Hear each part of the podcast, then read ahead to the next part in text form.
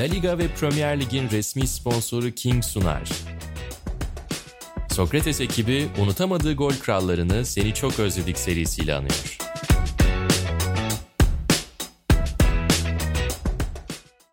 Seni çok özledikte La Liga versiyonunda sondan bir önceki programımızdayız. Yine İlhan'la beraberiz. İlhan nasılsın?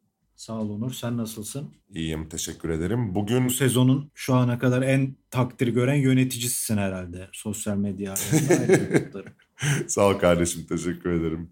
Yani bugüne kadar 8 tane gol kralından bahsettik La Liga'da. Ee, birbirinden değerli, birbirinden büyük topçular hepsi ama son 2'de galiba ana menü var diyebilir miyiz? Artık saçmalık diyebileceğimiz yani dünya futbol tarihinde saçmalık dönemi olarak geçebilecek bir dönemin başlangıcı diyebiliriz aslında. Doğru diyorsun. Kimden bahsettiğimiz herhalde anlaşılmıştır. Kimlerden? Bu programın kimlerden daha doğru. Bu programın konusu Cristiano Ronaldo ve 2010-2011 La Liga sezonu. Kapanışı da Lionel Messi ile yapacağız. Ayrı sapık bir performansla yapacağız ama bugün Ronaldo'dan bahsedeceğiz. Önce 2010-2011 sezonunda La Liga'da ne oldu? Onu söyleyeyim. Barcelona 96 puanda, şampiyon Real Madrid 92 puanla ikinci. Bu La Liga'da El Clasico'ların Real Madrid-Barcelona rekabetinin artık iyice uçtuğu döneme tekabül ediyor bu sezonlar. Real Madrid 4 puanla lig kaybediyor ama 102 golle sezonu kapatıyor. Bir sonraki sezon daha da saçma bir performans gelecek ama ona daha var. Barcelona şampiyon, Cristiano Ronaldo 40 gol, Lionel Messi 31 gol, Sergio Agüero 20 gol ki Agüero'nun La Liga'daki son sezonu bu. Negredo 20 gol. 18'de Llorente, Rossi ve Soldado ve David Villa var. 15 golle Karim Benzema, 14 golle de Salomon Rondon bu listede. Ee, daha sonra geleceğiz. Burada 19 asistle bir Mesut Özil var. Ee, Mesut'un futbol oynamayı hatırladığı, futbol oynamayı düşündüğü yıllardan bir kuple diyebiliriz burası için. Sen nasıl hatırlıyorsun diyerek başlayayım klasik. Ya benim daha önce La Liga özelinde El Clasico tarihi programında da bahsetmiştim. Benim aslında El Clasico yani La Liga'dan uzaklaştığım dönemler diyeyim buna. Çünkü yani bütün gün El Clasico, bütün gün Messi golleri, bütün gün Ronaldo golleri sanki dünya üzerinde başka bir takım, iki takım ya da başka futbolcular yok gibi bir algı. İşte hep şeyi anlatırım ben. Yani bugün kulüpler, Jonathan Wilson'lar Sakki'nin Milan'ı, Sakki'nin Milan'ı diyor da ya televizyonda izledikleri için diyorlar. İtalya'da futbolu Sakki bulmadı diye. E, Channel 4'un e, İngiltere'deki o Serie A yayınlarının başladığı dönemdir. Yani İngiltere'de bile bir maç yayınlanırken haftada Berlusconi sayesinde bir televizyon özel televizyonculukla ve inşaat işleriyle para kırmış bir adamın sayesinde yurt dışına açılmasıdır aslında o işin özü. Burada da La Liga için aynı şey vardı. Yani yurt dışına açılmış belki de dünyaya en iyi pazarlandığı dönemdi İspanya futbolunun. Ve o yüzden artık biraz da cılkının çıktığını düşünüyordum. Ama tabii ki özellikle o Barcelona'nın dünya futbol tarihine damga vurduğunu kabul ederim. Ve girişte de söylediğim gibi özel performans açısından da işte 60'lar, 70'ler, 80'lere özel isimler verebiliriz. Mesela 80'lere 10 numaraların dönemi diyebiliriz. Çok özel oyuncular vardır. 90'lara farklı değerlendirebiliriz. Hani bu döneme de futbol tarihinde bir isim koyacaksa saçmalık diyebileceğimiz bireysel performanslar var işte. Bu iki adam sayesinde. Yani biri 40 atıyor, lig tarihinde atılmamış gol sayısı. Öbür sezon öbürü geliyor 50 atıyor. Ve bunlar 8-9 sezon bu istikrarı sürdürüyorlar. Bugün arkadaşlar çok kızıyor. Bunu yanlış anlıyorlar. 10 numaralar programında anlatmıştık Buğra'yla. Bu 10 numaralar sen de çok iyi biliyorsun ki zaten çok özel adamlar abi. Yani Hacı'nın da yeteneği hiç az değil. Zico'nun da hiç az değil. Maradona'nın falan hiç az değil. Bunların birçoğunun yeteneği öyle yani lagaluga şeyler değil. Messi'nin bunlardan en büyük farkı bak yetenekler öyle çok farklı değil bu adamların birbirinden. Messi'nin bunlardan en büyük farkı hiçbir on numarada böyle bir istikrar yok abi. Yok yani. Dünya futbol tarihinde yok böyle bir şey. Bunu şey yorumluyor. Ne yani? Bir istikrarla mı bunları yaptı?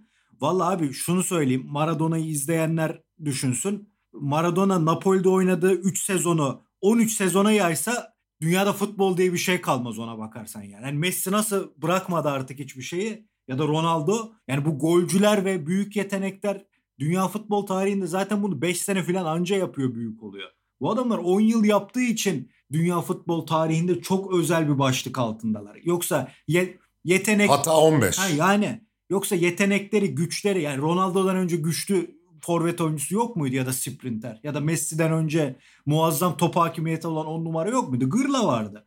Ama o muazzam bambaşka bir şey. Yani on numaraların Allah vergisi yeteneğini sporcu, profesyonel sporcu özelliği katmak bugüne kadar yapılmamış bir şeydi. Bu adam yaptı. Bu adamlar yaptı. Ronaldo için de forvet oyuncuları için konuşalım. Onun için bunlar özeldir. Biz kötülemiyoruz bunları. Ayrıca övüyoruz da yani. O, o yönden ben ne kadar uzaklaşsam da bıksam da gına gelse de bu iki adamın bu performansını seninle plan yaparken de programda daha ilk Raul'ları falan yapmadan dedik ya bu adamlar konuşulmadan olmaz. Çünkü apayrı iki dönem bir dönemin apayrı iki kahramanı cidden. Onun için yani ben bıraktıklarında da yerlerinin öyle kolay da olacağını düşünmüyorum. Yani her çıkana yeni Messi, her çıkana yeni Ronaldo denilecek bence de. Ama olmayacaklar. Burada şunun da altını çizmek lazım. Yani şimdi söyleyeceğim hataya ben de zaman zaman düşüyorum. O kadar alıştırdılar ki yani normalde Messi'nin en vasat sezonu bile son 15 yıldaki diyeyim hadi. En vasat sezonu bile birçok futbolcu için dünya yıldızı olarak tanımlanabileceği ve üzerine Atletik'inden Guardian'ına, New York Times'ından bilmem nesine hayvanlar gibi makaleler yazılabileceği bir şans doğurabilir onun için. Ya Onur. Ama bunu Messi yaptığında abi Messi de bitti herhalde ya falan. Veya Ronaldo da bitti ya herhalde ya. Düşüyorlar ya işte Ronaldo da bu sezon patladı ya falan denen bir durum. Yani patladığı şöyle özetleyeyim Messi ve Ronaldo için minimum 30-40 gol. Tabii. Yani bütün sezon için söylüyorum. Ya Onur abi şeyi düşünebiliyor musun? İnsanlar Bayern Münih Barcelona'ya fark atınca şoka girdi. Hiç anlam veremediğim bir şok. Bunlar 3 sene önce Roma denen yani Roma'yı ben çok seviyorum. Bayıldığım keşke futbolcu olsam Roma'da oynasam diyorum ama Roma zaten ligde bile tepe taklak giden bir takımken o moralle adamlar öbür seneye Di Francesco ile uzattılar resmen. Roma'ya elindeki turu büyük avantajı deplasmanda kaybetmiş bir takım. Geçen sene Liverpool maçı. Yani Barcelona zaten kötüye giden bir takım. Çok normaldi Bayern Münih'in o kadar fark atması. Ama Messi olduğu için insanlar sanki Messi'ye rağmen hani ya, takım kötü olsa da Messi bir türlü bir yolunu bulacak psikolojisiyle izlediği için Barcelona her sene fecaat bir performans verdiğinde tam şey noktada son noktada of Barcelona bizi şoka soktu diyorlar. Aslında şoka sokulmaması lazım yani. Çok normal bir durum. Ama Messi olduğu için insanlar hala şoka girebiliyor. Hani ya Messi'ye rağmen adamlar fark attı gibi bir psikolojiye bürünüyorlar bence. Yoksa Ya Barcelona da benzer bir durum eriyen bir takım. benzer bir durum Ronaldo için de geçerli. Yani şöyle söyleyeyim sana adam 35 yaşında geçen sene 31 gol atmış ligde Serie A'da. Yani 33 maç 31 golü var. Yani neredeyse şöyle bir seri var. Bak sayıyorum 4, 6, 8, 10. 18, 18 maçlık bir serinin 17'sinde gol atmış.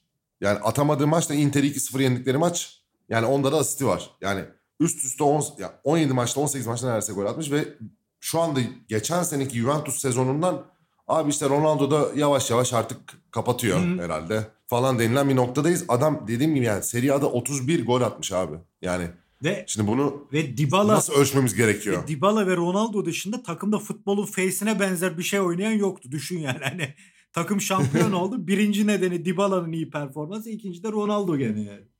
Buradan o zaman şeye dönelim. O dönem Barcelona Real Madrid rekabeti aslında bu bir anlamda bir kırılma sezonu olarak da bunu düşünebiliriz. Tabii tabii. Çünkü Barcelona burada şampiyonluğu alıyor. Üzerine gidiyor Şampiyonlar Ligi'ni alıyor bu sezon. Ve artık hani tamamen rüştünü ispat etmiş durumda. Yanılmıyorsam 5-0'lık bir galibiyetleri de olması lazım. Hemen bir kontrol ediyorum tekrardan. Evet 5-0 yeniyor, yeniyorlar Real Madrid'i. Ve Barcelona için her şey inanılmaz gidiyor. Yani artık en top noktada ve önüne geçti dünya tarihinin en iyi takımı olarak konuşulan bir durum. Real Madrid'de burada tamamen işte tırmaladığı bir sezon var. Yani Barcelona'ya yaklaşmak için 4 puanlık yani 4 puanlık 92 puan alıyorlar. Olmuyor. Yani hani gene olmuyor, gene olmuyor. Şeytanın bacağı bir sezon sonra kırılacak. Ama bu sezon aslında tamamen bir Barcelona'nın Barcelona üzerinden okunabilecek, Avrupa'da tamamen bir Barcelona etkisi üzerine okunabilecek bir sezon. Ronaldo da burada özellikle şunun altını çizmem lazım. Messi'ye 9 gol fark atıyor. 40 gol, 31 gol. Ama 4 hafta, ligin bitimine 4 hafta kala Messi'nin 30 golü var. Ronaldo'nun 29 golü var. Ronaldo son 4 maçta 11 tane gol atıyor abi. son 4 maçta. Yani bir maç 4 atıyor, bir maç 3 atıyor, bir maç 2 2 atıyor. Messi'nin bir tane golü var. Yani son 4 hafta öne geçiyor. Aynı ve orada da kendine kendi tarafına birazcık ibreyi çeviriyor. Üzerine yine aynı sezon e, Kral Kupası finalinde Aynen. Barcelona ile oynuyorlar. Orada da 1-0 kazanıyorlar ve golü gene Çok Cristiano güzel bir Ronaldo kafa atıyor. golüydü. Kafa golü aynen. Kalede de Pinto vardı yanlış hatırlamıyorsam. O en azından sezonun sonu tamam Barcelona o sırada gidip Şampiyonlar Ligi'ni de alıyor belki ama yani şu açıdan baktığımızda en azından sezonun sonu Real Madrid açısından Barcelona'yı yenebildikleri ve elinden bir kupa aldıkları. Diğer taraftan Ronaldo'nun da kendini gol krallığında zirveye taşıdığı bir sonuçla bitiyor. Belki bu bir sonraki sezonki atılımın da özgüveni olmuş olabilir gibi geliyor bana. Tabii ikincisi de bence dünya futbol tarihini geçecek ve bu derbiyi ve bu dönemi bambaşka bir yere ya da bu dönemi yazarken, konuşurken ileride bir alt başlık halinde de vermemiz gerekecek olan Mourinho Guardiola çekişmesi. Ee, Mourinho galiba 2010'da gelmiştir Real'in başına. 2010 2009 2010'un sonlarında. Inter Inter Şampiyonlar Ligi finalinden sonra Aynen gelmişti öyle. 2010. 2010'da Mayıs işte dediğin gibi finalin sonunda. Yani o Mourinho Guardiola çekişmesi o maçlar Mourinho'nun manyak deli şeyler denediği işte bir Pepe'yi ön libero gibi oynattığı maç vardı filan. hani o çekişmenin boyutunu, çekişmenin tarihine apayrı şeyler eklediği bir dönem başlıyor bir yandan da 2010-2011 sezonunda. Burada bir de şu da var. Şimdi Mourinho geliyor. Mourinho gelince herkes tabii bir etki bekliyor. Abi sezonun ilk maçı 5-0 çat. Yani hani ligdeki ilk maç. E abi üzerine Şampiyonlar Ligi'nde eliyor. Barcelona Real Madrid yarı finalde. Aynen. Ve bunun üzerine hani herkes şey noktasında. Yani abi işte olmadı ya falan gibi bir durumda. Galibiyeti yok. Kral Kupası finaline kadar. Ve orada artık hani Mourinho için de ligde 5 yemiş. Şampiyonlar Ligi'nde tokatlanmış. E, Kendi evindeki maçı da kazanamamış. 80'de falan Ronaldo'nun penaltısıyla 1-1 ancak yakalamış. E, o Kral Kupası finalinde Mourinho adına ilk küçük zafer diyelim. Tabii. Yani ertesi sezon daha da büyüğünü alacak ama burada sadece şeyi söylemek istiyorum ben. Mourinho takımlarını ben de aşırı sıkıcı, aşırı yani gereksiz savunma yapan takımlar olarak gördüğüm çok dönem var. Yani elindeki o kadronun hakkını vermediğine inandığım çok çok çok dönemler var.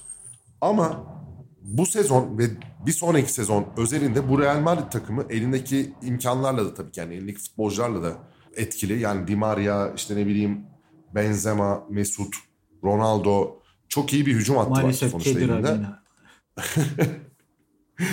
Yani o takım inanılmaz bir hücum takımıydı aslında. Yani Mourinho'nun hikayesi okunurken Mourinho'nun belki kariyeri boyunca hiçbir takımından veya Mourinho'nun hiçbir döneminden bir hücum hocası, bir e, hücum performansı ustası olarak bahsedilmeyecek.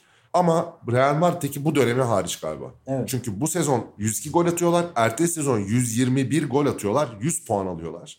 Tamamen rakip kaleye gitme odaklı bir takım ki zaten Barcelona tarafında da esas tokatı yemelerine sebep olan da birazcık bu man, bu mantalite biraz bir taraftan.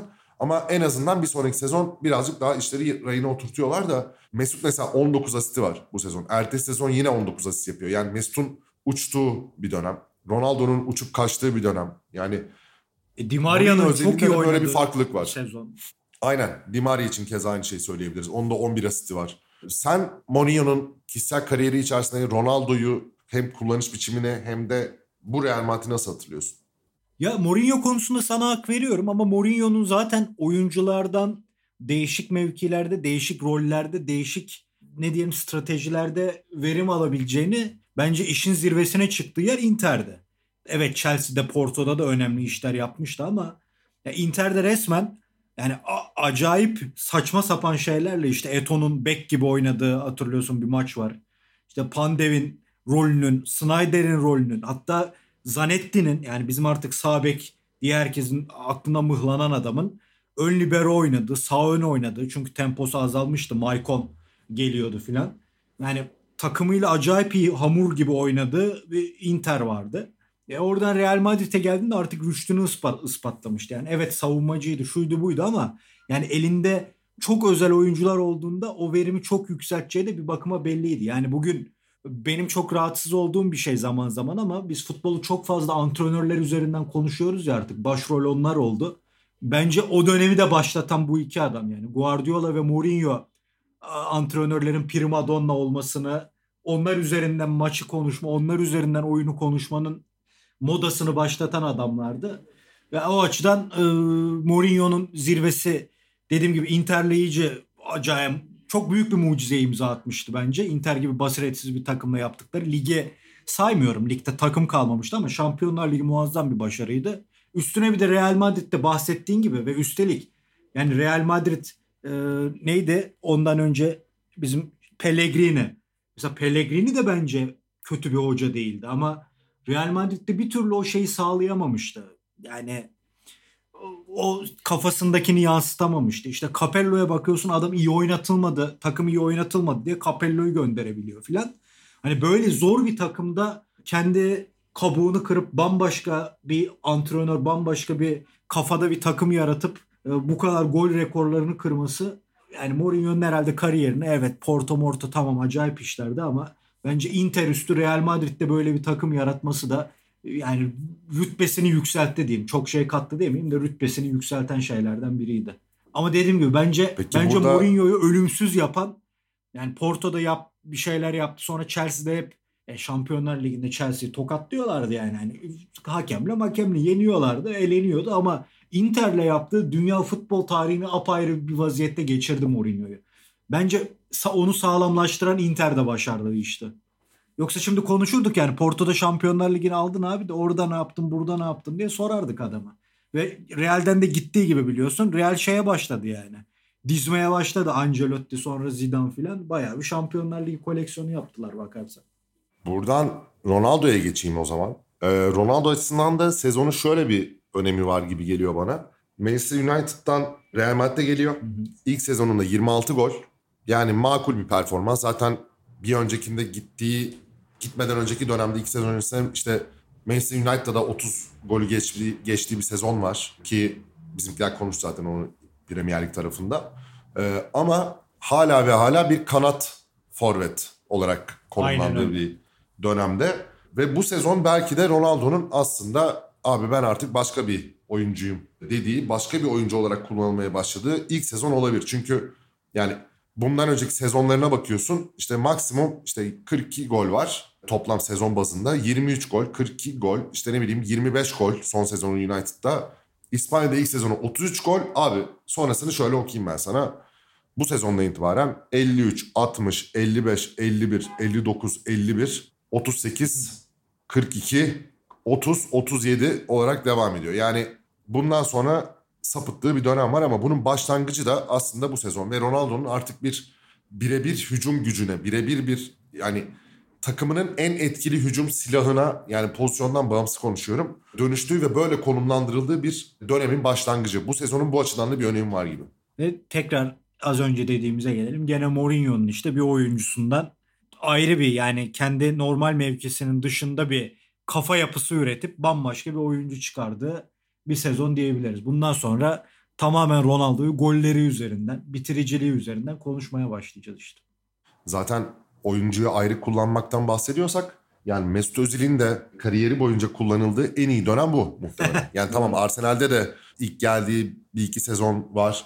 Hani hakkını yemeyeyim. O konuda bir şey demeyeceğim ama yani Mesut'un parladığı e, zaten program girmeden önce şeyi izledim. Yani Ronaldo'nun o sezon attığı golleri tekrar bir baktım. Di Maria ve Mesut yani, var zaten full. Di Maria ve Mesut var aynen. Yani hani Mesut 19 tane asist yapmış. Bunun yarısını zaten Ronaldo yapmıştır muhtemelen. Yani çok doğru bir yapıda Mesut için. Çok doğru bir ya şöyle düşün. Ara pası atabileceğin, savunmanın arkasına kaçırabileceğin Di Maria ve Ronaldo var. İstasyon olarak alver yapabileceğin bir Benzema var. Yani olabilecek en iyi setup Mesut için. Yani Mesut'u oraya koy zaten o cennette gibi takılır yani. Hani zaten de öyle, öyle yaşamış hani o dönemi. O açıdan da Mesut'un kullanımı açısından da Mourinho'ya bir pay çıkartmak gerekiyor. Arkaya baktığında işte Kediras'ı var, Xabi Alonso'su var. Yani yükünü taşıyabilecek oyuncular da bulduğu zaman ki bence Mesut Lassana var. Aynen Mesut'un en büyük olayı o yani şeyi kalpazanlığı yapacağı, o yatacağı, keyif yapacağı krediyi ona vermek. E, öyle bir oyuncuyu da zaten böyle beslersen iş yapar. Ve Mesut'u dediğin gibi yani tamam Arsenal'de iyi iş yapmıştır. Almanya milli takımındaki ben çok abartıldığını düşünüyorum Alman milli takımında özellikle. Ama Mesut bugün hala ulan sana bu parayı veriyoruz da hadi bakalım dedirtiyorsa o krediyi sağladıysa bence reallik sezonlarında. Bu iki sezondan yani. Bu arada iki Mesut da bunun farkında galiba. Çünkü hani en son dün Cuma namazı için mi dua ederken bir fotoğrafını koymuş sahanın ortasına. Ulan sanki Arsenal'de hiç fotoğrafın yok. yani ondan gitmiş 10 sene önceden Real Madrid döneminden fotoğraf koymuş. Arsenal'de oynarken. Yani hani neyse bir şey demeyeyim hadi buna da. Oradan şeye geçeyim o zaman. Zaten hani şimdi kalkıp da seninle bu arada şeyi de anlatalım. Abi Ronaldo ve Messi konuşacağız. Abi bu adamları nasıl konuşacağız? Yani hak, ne kadar bir şey yapsak hakkını vermeyecek. Vermeyecek. Yani ya Onur olmayacak bir de yani. ya hakkını verip Ama hani o yüzden genel sezon genelinde sorunalım. Tabii. Hani bunun hakkını vermek de zaten bize düşmedi. yani herkes ne olduğunu biliyor. Sadece küçük detayları hatırlatalım o zaman dedik. Daha basit bir forma çevirmeye çalıştık. Mevzu budur yani. Ya şimdi hakkını verme dedin yani. Koca Raul'ün bile bütün sezonlarını izleyemeyen arkadaşlarımız vardır. Yaşı yetmemiştir. İşte şudur budur. Ama bu adamlar yani bununla, bunlarla büyüyen kuşak var ya. Şu an futbol izleyen kuşağın %90'ı gençlerin. Bu adamlarla büyüdü yani. Çocuklara tekrar izlediği şeyi anlatmaya gerek yok. Yani herkes izledi. Sen NTV Spor'da çalışırken hiç yapmadıysan bir 20 Messi videosu editlemişindir yani şimdi. Hani kliptir mliptir bir şeydir. Fazladır. Yani onun için arkadaşlara şey yapmayalım. Biz kendi gözümüzden bu sezona özel konuşalım dedik. Şimdi ne anlatacak mı Onur'la İlhan ne desin Messi ile ilgili yani. Ben bir sonraki Messi bölümünde kendimle ilgili bir şey diyeceğim. Tamam. Onu ayrıca kenara koyuyorum. Ama bu sezona dönüyorum. Genel genel bir e, gol krallığı listesindeki isimleri sana tek tek söyleyeceğim. Bu arada Onlarla Onur özür dilerim bu kez- şeyi Ha. hatırlatalım baba. Bir ortalama ve üzerine çıkan Vieri'den sonraki ilk oyuncu oluyor Ronaldo bu arada. Maç başına Aynen diyorsun. maç başına bir ve üzerine çıkan 97-98'de Vieri vardı konuşmuştuk. Ondan sonra 1.18'de ilk oyuncu oluyor. Daha sonra Messi. Ondan sonra da ama birin altına inen olmuyor. Aynen. İnen Messi var gene 0.94 yapmış. 76. Ondan sonra Messi ile Ronaldo düşmeden gidiyor. Arada bir Suarez giriyor. O da bir üstü. Ama Ronaldo ve Messi'yi görüyoruz. Yani 10 sezonun 9'unda o ikisi var. Listedeki diğer isimlere geçiyorum. Agüero 20 golle, Negredo 20 golle 3. sırayı paylaşıyorlar. Yani Agüero için bir şey dem- demeye gerek var mı bilmiyorum ama yani benim çok sevdiğim bir futbolcudur. Çok sevdiğim bir forvet tipidir. Hani kısa, çevik ama aynı zamanda güçlü ve sahada da belli bir karakter koyan bir topçudur. O açıdan Agüero'yu severim. Tek eleştirim Ee, olabilir. Negredo'da- Mesela milli, milli takım için çok eleştiriyoruz ya. Eleştirenler oluyor. Bence Agüero da kulüpteki performansını milli takımda büyük turnuvalarda çok gösteremiyor. Ben Agüero'nun azıttığı bir Dünya Kupası maçı hatırlamıyorum misal yani. Öyle bir ilginçlik var. Milli takıma uyum sağlamasında bir sorun oluyor yani. Diğer tarafta Negredo var. Negredo da Almeria'daki e, başarılı sezonundan sonra Sevilla'yı görüyor. Orada da 20 golle devam ediyor. O da ondan sonra bir Premier Lig yapacak ama benim Almeria'da izlediğim Negredo çok değişik bir topçuydu. O zamanlar La Liga'nın özetlerini de veriyorduk biz. Hı hı. Yani ligi de veriyorduk zaten. Bayağı takip ediyordum ve özel izleyicisi olduğum bir oyuncuydu yani en azından öyle söyleyebilirim. E, stilini falan da topla ilişkisini falan da çok olumlu bulurdum. Yani hava hakimiyeti vardı, top indirirdi, ayakları yumuşaktı falan filan. Ama yani ben bir tık daha üstte bitirir bir kariyer, bitmiş bir kariyer bekliyordum ondan öyle olmadı. Sen ne diyorsun bununla ilgili? Yani sen o döneme benden çok fazla hakimsindir dediğim gibi. Doğrudur baba. Buradan o zaman geçiyorum. Fernando Llorente var. 18 gol. Giuseppe Rossi Villarreal adına Bununla 18 ilgili gol. bir şey söylerim sana Giuseppe Rossi. Söyle. benim yani Gorkuf ayrı bir yerdedir. Ulan nasıl olmadı dediğim. Giuseppe Rossi sakatlıklardan olmadı. Yoksa yetenek olarak bence İtalyan futbolunun sıkıntı yaşadığı 2006 sonraki dönem sonrası dönemde en büyük boşluk dripling üzerine şut atan kısa forvetlerdeydi. İşte eskiden fantazisti denen daha sonra bu 10 numaralar 4-4-2'lerle forvete kayınca trequartista denen ve böyle Bir nevi Di Natale Heh, gibi Di mi yani? Tarzı. Misal Di Natale o da Agüero gibi. Kulüpte uçar. Herkes Di Natale underrated diyor. Baba herifin 3 tane şampiyonası var İtalya milli takımıyla. Bir İspanya'ya attı. Ayağını kapatıp vurdu. Plase'yi hatırlıyorsun. Başka bir şey yok yani. Ama Rossi'nin milli takımda o tempoyu verecek. O yoktan var edebilecek. Böyle oyuncular biliyorsun milli takımda özellikle yani İtalya milli takımında oynuyorsan o uyuş yatış dönemlerinde maç içinde çok önemlidir. hep çok şey umdum ama sakatlıklar işte şeyde olsun İspanya'da oynarken Fiorentina'ya geldi Gomez'de çok iyi bir ikili olmuşlardı. Çok şey vaat ediyordu bence. Orada gene sakatlandı. Ve yani sakatlıkları mahvettiği kariyer açısından çok üzüldüğüm oyuncuların başında gelir. Onun için burada da görünce bir hüzünlendim. Ben çok beğenirdim Giuseppe Rossi'yi ama bir türlü veremedi o şeyi. Gereğini veremedi. Yani daha da 33 Devam. yaşında baktığında ama sanki 10 sene önce bitirmiş gibi geliyor futbol.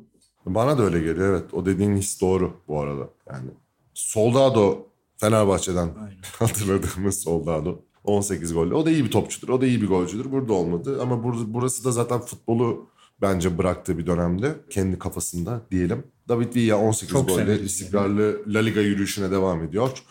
Ee, diyelim ve kapatalım. Eklemek istediğim şey var mı? Yok Rossi'yi de döktüm. Başka bir şey kalmadı. Eyvallah diyorum o zaman ben de. Seni çok özledik de La Liga tarafında 9. bölümün sonuna geldik. Bir büyük efsaneyi konuştuk. Yıllar sonra da hatırlanacak bir futbolcuyu Cristiano Ronaldo'yu konuştuk. Sırada son bölümümüz ve bir diğer efsane, bir diğer bölüm sonu canavarı Lionel Messi olacak. O bölümde görüşmek dileğiyle. Ben Onur Erdem, İlhan Özgen'le beraber yine karşınızda olacağız. Hoşçakalın. Hoşçakalın.